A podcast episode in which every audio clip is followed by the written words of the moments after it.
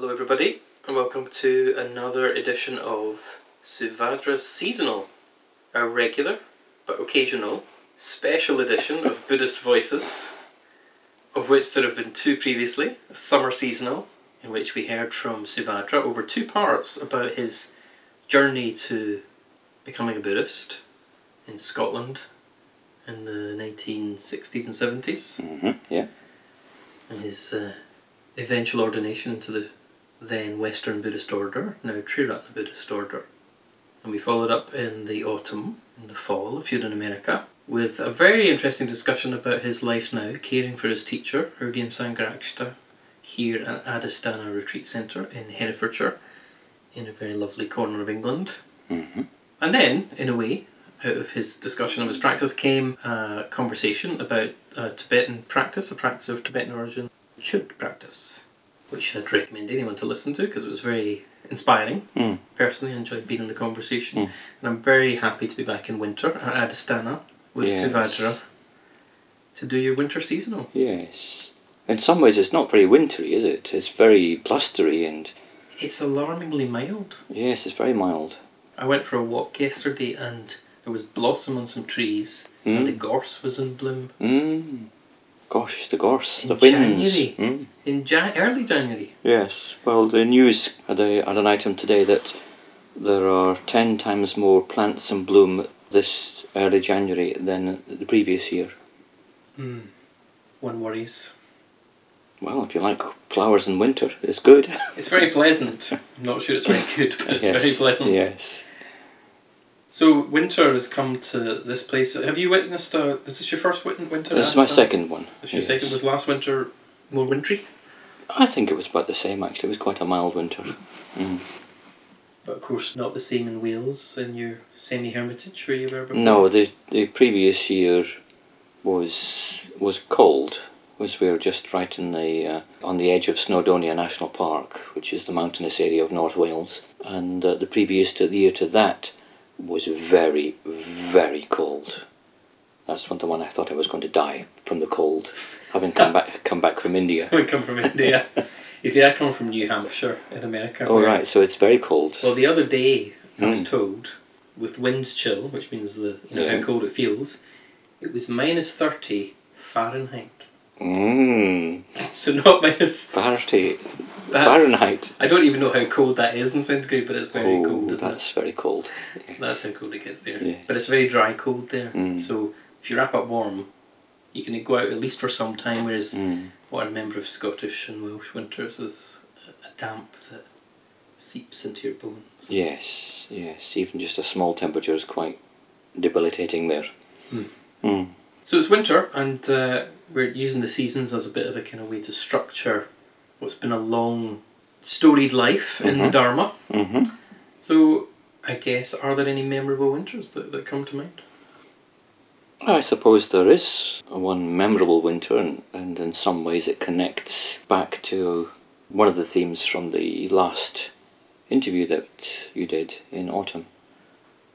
So there was an autumn of 1985 when I went to Tuscany with Sangharakshita and a team of order members, and with I think 20 or so uh, young men who were being ordained into the order. And during that retreat, Sangharakshita asked me if I would go to India on his behalf to do some ordinations. Now, I had been thinking to go to India at the end of that long autumn retreat. I had been thinking of going, and, and I decided against it, but he asked me, no, please do go and do these ordinations along with Subhuti and Kamalashila. Now, that was a big surprise. That's a whole other story in itself, and uh, I couldn't believe I was supposed to be representing the most mindful man in the universe when I seemed to be the most unmindful man in the universe. That's the way it seemed at the time. So I went off at the end of the Tuscany retreat of 1985 out to India.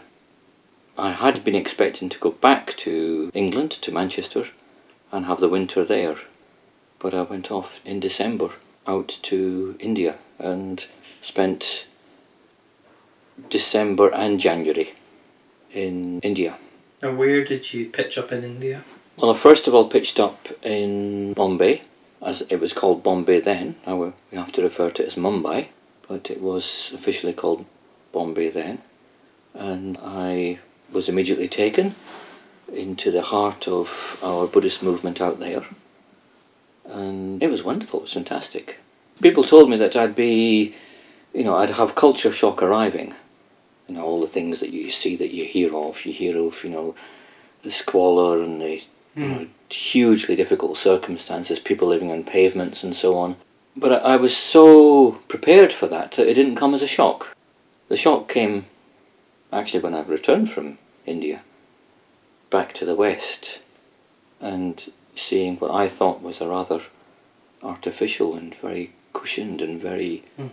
uh, sumptuous lifestyle compared to India. But actually, in India, it seemed quite, I won't say natural, but it, it seemed, mm, I don't know, what word am I looking for here? My memory of the first time I went to India and came back with a similar sense was that I remember landing at Heathrow Mm. and walking out Heathrow, and I genuinely thought the Queen had died or something. It It was, was so quiet. dead. it wasn't just that it was quiet; it was so dead. Yes, And there was an aliveness to India. Even Yes. people living in squalor, terrible poverty, in a way not to be diminished, but most people that I met there were so alive Yes. a certain way. Vital. Yes, appreciative, emotionally alive, and very, very uh, keenly aware of their circumstances too, but not overburdened by it. Not Whereas- complaining. Not complaining, whereas people here complain with the slightest thing. Hmm. I, I, I mustn't get into my gouty old colonel mode. Colonel Vajra reporting. So it's a bit of a surprise, isn't it? At least on the surface, that Yeah. you know, a boy from Dundee who's been in Manchester and, and in a Yes. very kind of different culture, Mm, empire aside, a very Mm. different culture from India. Yeah.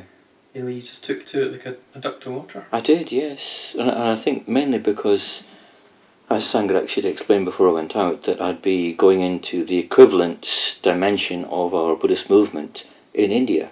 And it, and it seemed very natural that the people who I was meeting were converts to Buddhism as I had been. They weren't born Buddhists, they'd come to it from being the so called untouchable Hindus. So I wonder, I mean, there is this obvious discrepancy between the pampered West, as it were, Mhm. and the relative vitality of life in India, even with the difficulties. Was there something recognisable in the movement and the order in India that felt the same as the FWBO that you were leaving behind in the West?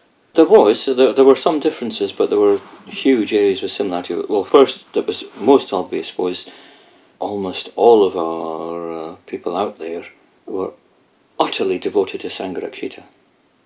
They thought that his approach to Dharma was, was absolutely wonderful. Many of them had actually met him and uh, spent time with him in the 60s and even sometimes in the 50s. So uh, the devotion there and although we aren't so demonstrably devoted to, to Sangharakshita, we do have this gratitude towards him, even though it's sometimes, you know, very sort of tempered in an English British way. But it is there. Hmm. So that, you know, gave us an immediate connection. And we studied the same things, we had the same uh, puja, we had the same rituals, the same meditations, the same approach to the meditations when you were teaching them. They worked. So it was like we had a, a universal approach to the Dharma that, that worked east and west. So there you are, you're in Bombay, and you've been taken into the, the bosom of the community. How, how Mhm. long did you stay in Bombay? I stayed in Bombay, I think, three or four days. I arrived on uh, December the 5th. Now that's important to remember, December the 5th, because the following day when we woke up, that was the death anniversary of Dr. Ambedkar. Hmm. And uh, his cremation, or his funeral stupa, I should say, is on the beach, Chowpatty Beach in Bombay. And I I think his, his cremation was there as well.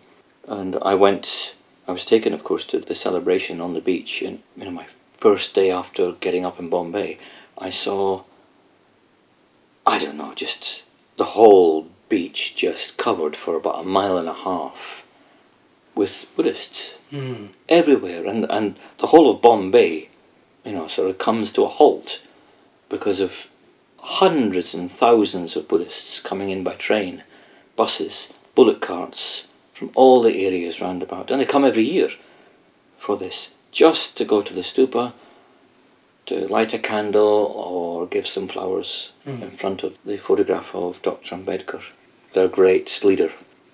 So the stupa is a funerary monument Mm, to yeah. Dr. Babasaheb Ambedkar, Yes. who's the spiritual leader of the Dalit community. Who was the spiritual leader, and, and I suppose he still is, and that Mm. although he's, he's passed away a long time ago, his spirit still keeps the whole thing going, yes. And his community, he consciously chose to convert to Buddhism in the late 50s Mm, with a very large community behind him mm, and had a connection with Sangharakshita and then died in a very untimely way. And, Yes. and we've, as a community, as an order, we've continued to work with that community and yes. formed a real, Yes. a real bond. And that community would have been treated in previous decades as an untouchable community. And Dr. Ambedkar himself had been born as an untouchable, treated as an untouchable, but he vowed that he would never die an untouchable. He would not die a Hindu, where he was treated as an untouchable. And so from very early on, he was looking for some way forward, not just for him, but for his people and he really was an exceptional man, but under any circumstances. Oh yeah, a great intellect. Of Mm. course, managed to attend Oxford despite the Mm. incredible burden of Columbia. University as well. Columbia. And ends up, you know, basically writing the Indian Constitution after independence and is the, the Mm-hmm. First Justice Minister, is that right? First Minister of Law. Minister of Yeah. Law. So there you are, watching this mass of Yes. humanity, of Buddhists So inspiring. covering the beach. Mm. Mm. I remembered that a friend of mine, Vajraketu, had arrived out to India, and he arrived not at the death ceremony anniversary, but I think it was one of the other ones. It might have been the birth anniversary celebrations, and he was very, very moved by that, and made a sort of resolution never to sort of lose connection with this community. And I immediately, you know, felt the same sort of thing that this is going to be something quite major in my life, and it was. It was something major in my life. It still is. Still is. So you head up from Bombay, where do you go next?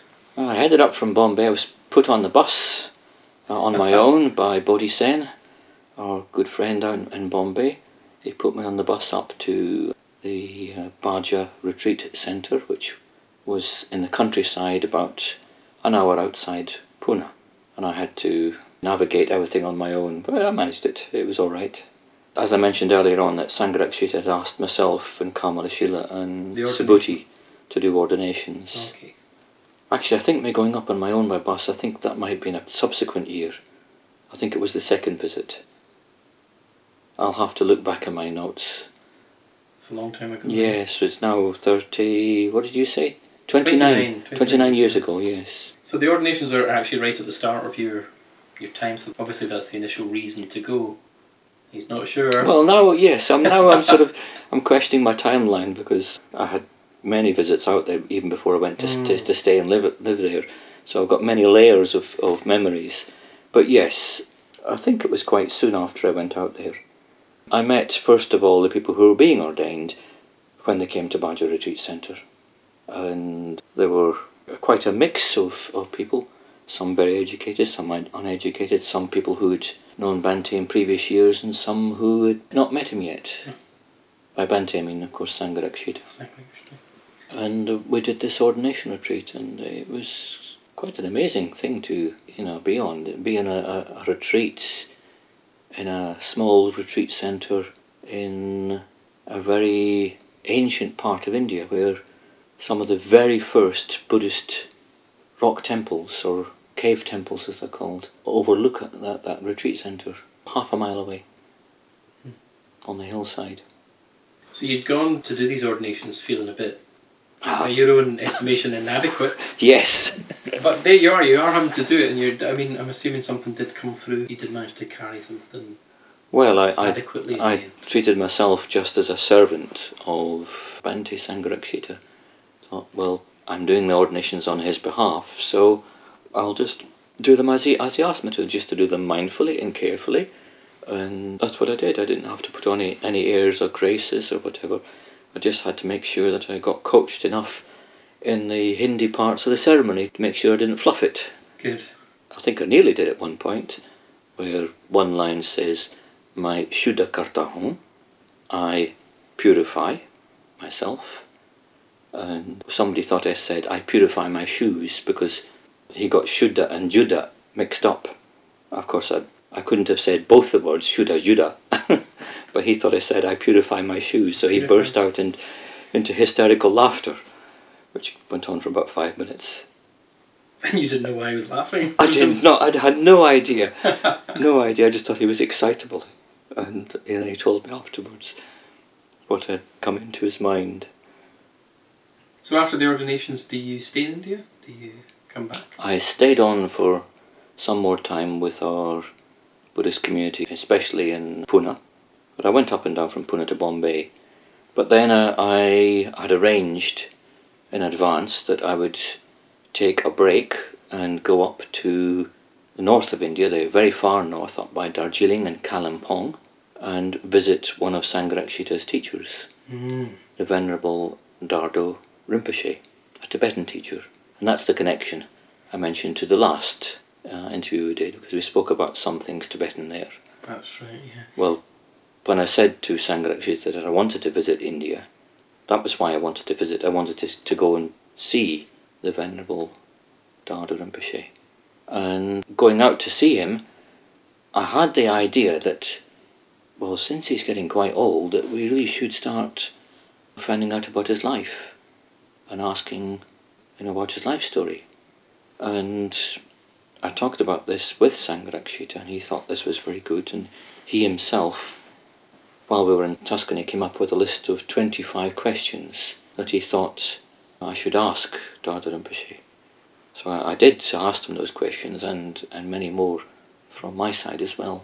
The relationship with Kalimpong and Dhardo Rinpoche is one it's probably worth exploring a little bit. Mhm. Um, Kalimpong has quite a bit of resonance in our history, Mm-hmm. and uh, Dardo Rinpoche is, of course, one of Sangharakshita's eight Mm. main teachers. Mhm.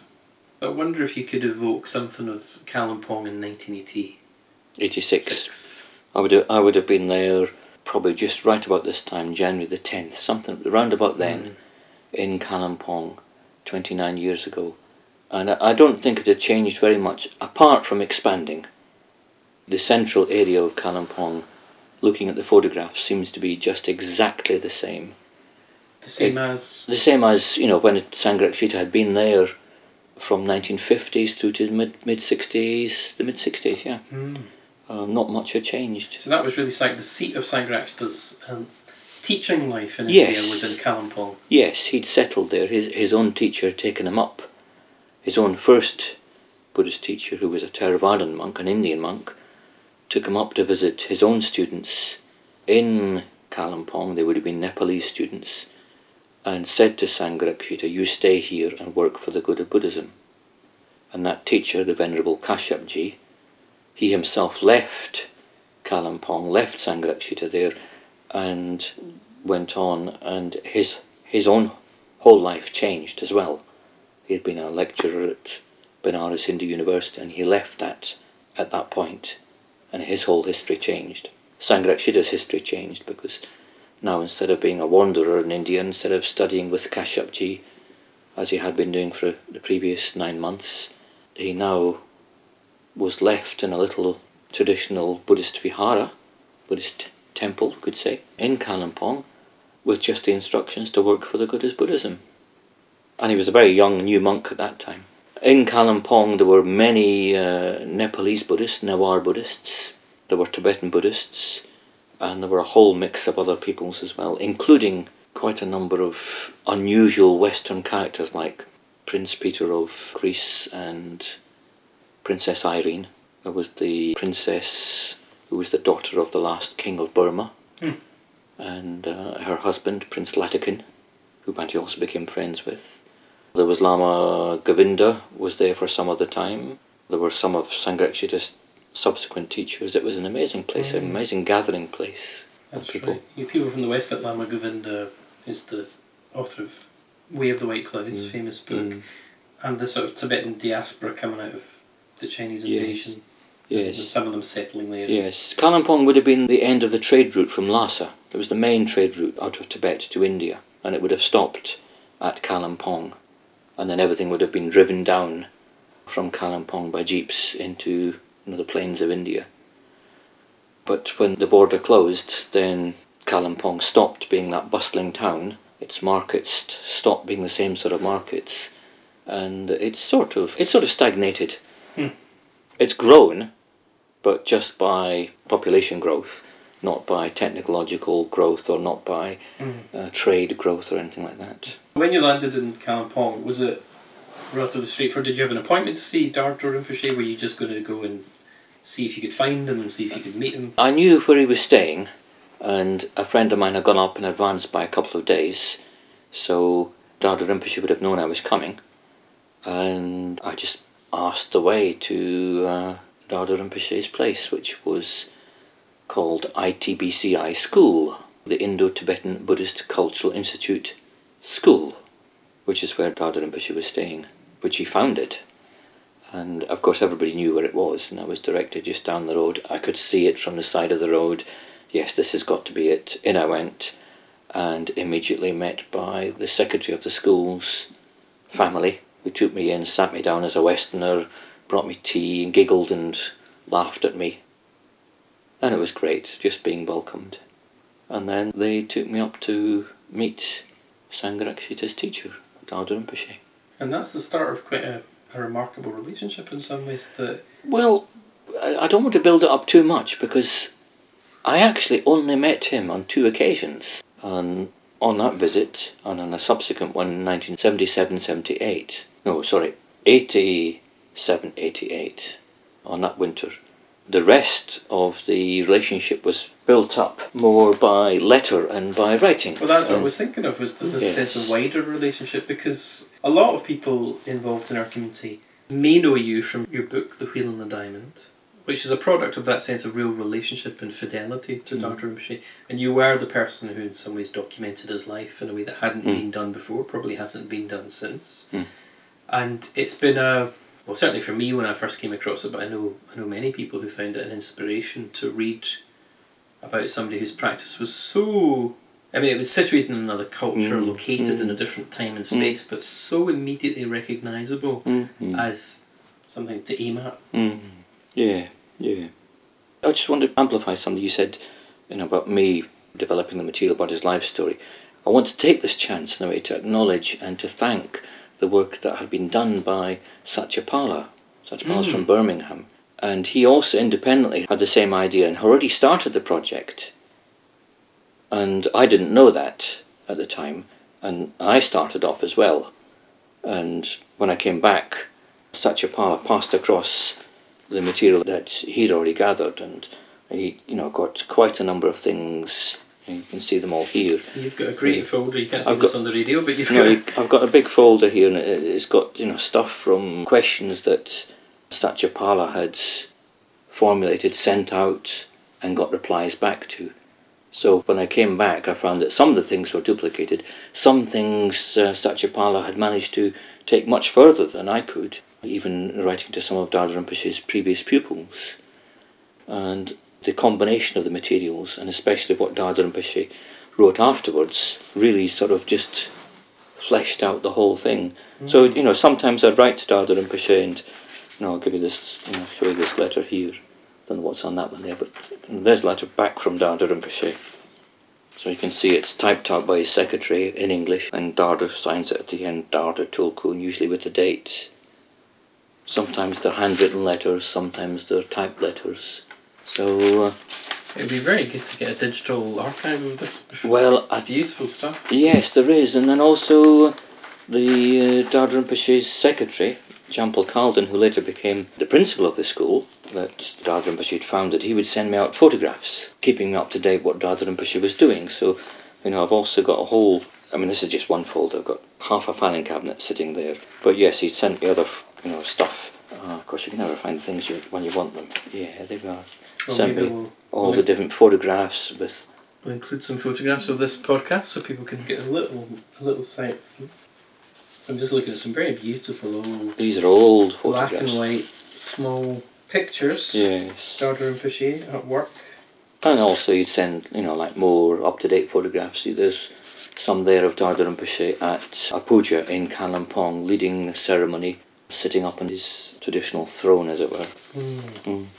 But these, of course, I couldn't include in the book Mm. So with Satyapala's input, you begin to document his life. Mm.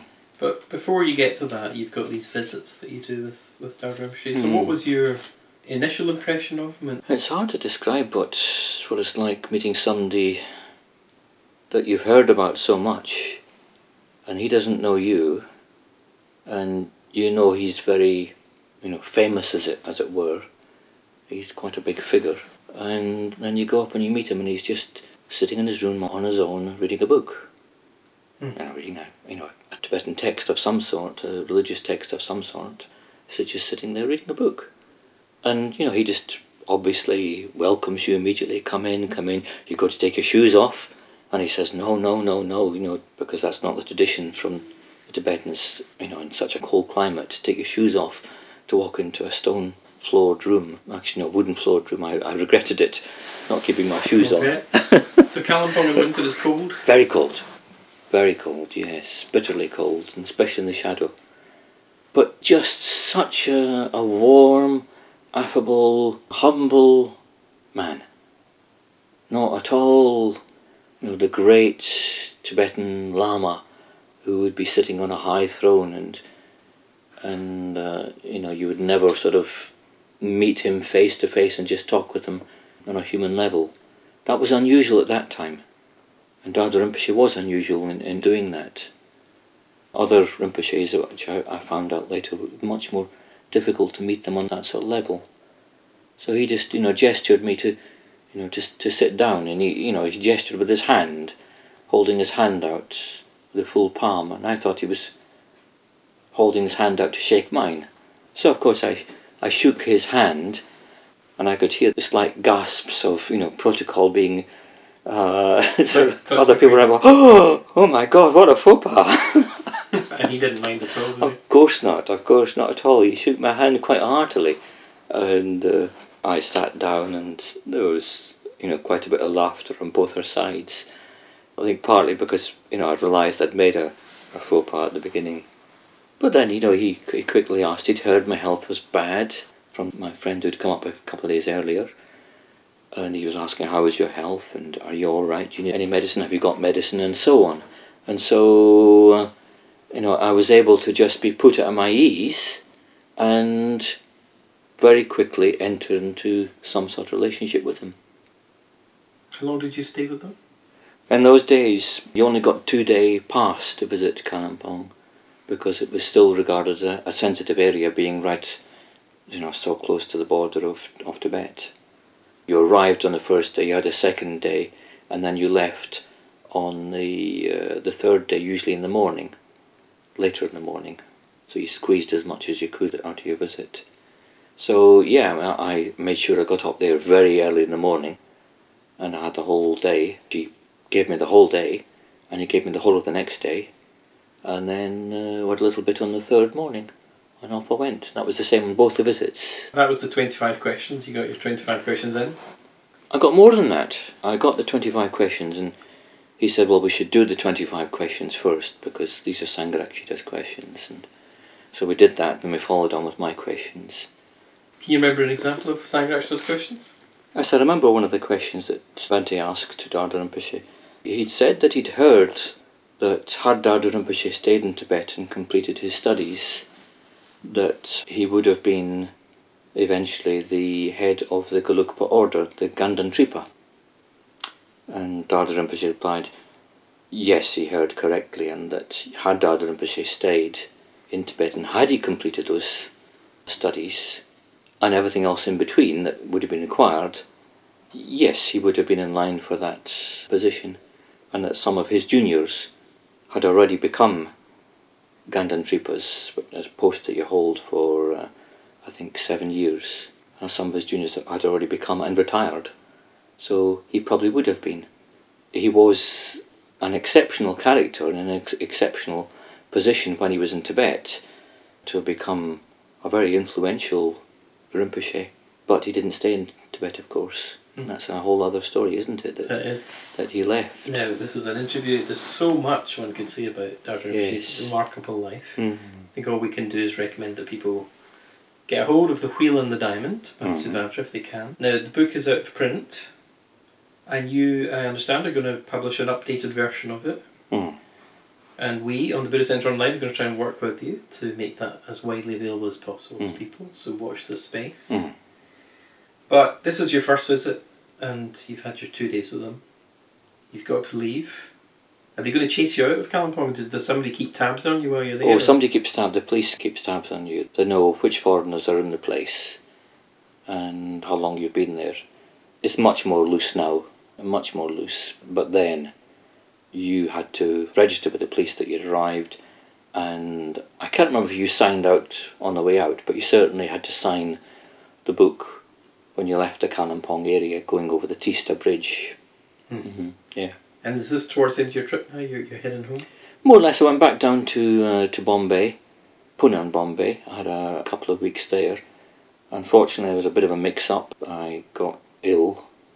It was probably just the same illness recurring again down in Bombay, and I got my passport and ticket and money robbed on the train, Bombay train, and so I couldn't get my flight back.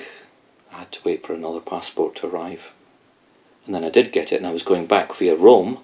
And when I arrived in Rome, I got drugged in Rome and ended up sitting outside Rome Central Station, unconscious from one o'clock in the morning to eight fifteen in the morning. Somebody gave you a sweet. They gave me a sweetie, yes, in sleet and snow. My goodness, this is a memorable winter for all the wrong reasons at this point. Yes, yes, it was back to real winter and a shocking experience where I, I nearly lost my life. Hmm. Yes, it was just amazing. Just through a little sort of slip in ordinary carefulness.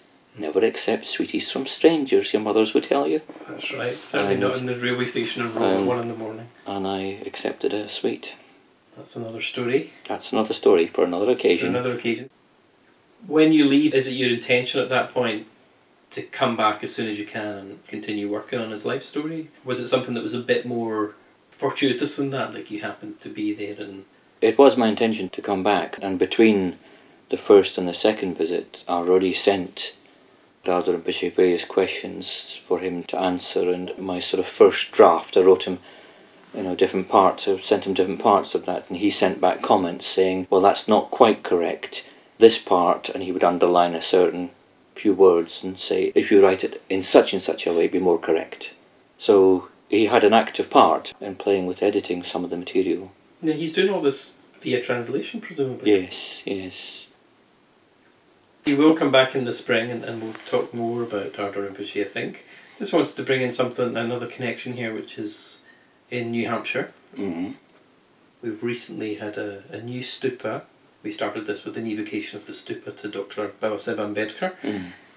Nice to finish it with this. Mm. This stupa to Dhardo Rinpoche, which was many years in the making, and a few years ago you were kind enough to send some of Dhardo's ashes to be included in the stupa. I'm Mm. very happy to say that stupa is Mm. now up, Mm. and the present Dhardo Rinpoche, Toku, is going to come and dedicate the stupa Very nice. in the next couple of months Mm. in America. It's a Good. very nice little kind of Yes, and it's a very beautiful stupa that you've done. It is a Mm. very beautiful Yes. stupa. All the work of some traditional Tibetan Buddhist builders who were commissioned by Virya Gita, very loyal to Dhardo Rinpoche. Great deal of love for his teaching, his Mm. example. Mm. And inspired by Bodhi Lochana, who sadly died, but it was Mm. her dying wish that Mm. a stupa be erected, and she set it in motion with some money for Beautiful. it, etc. Mm. Thanks for sharing your memorable winter. Well, thank you for coming back and doing another interview, as you said you would, Another seasonal. another seasonal, and hopefully we'll have many more flowers in the spring. We will. We'll have blossoms aplenty in the spring, and we'll hear more about your next visits to Dhardo Great. and how that book emerges. Yes. For now, folks, that's all from Suvajra's Seasonal. You can listen to many more podcasts like this at SoundCloud. Just search for the Buddhist Centre. You can get the link from the homepage of the Buddhist Centre online. You can subscribe to us on iTunes. We'll be back with more Buddhist voices before Suvajra's next seasonal. In the meantime, go well.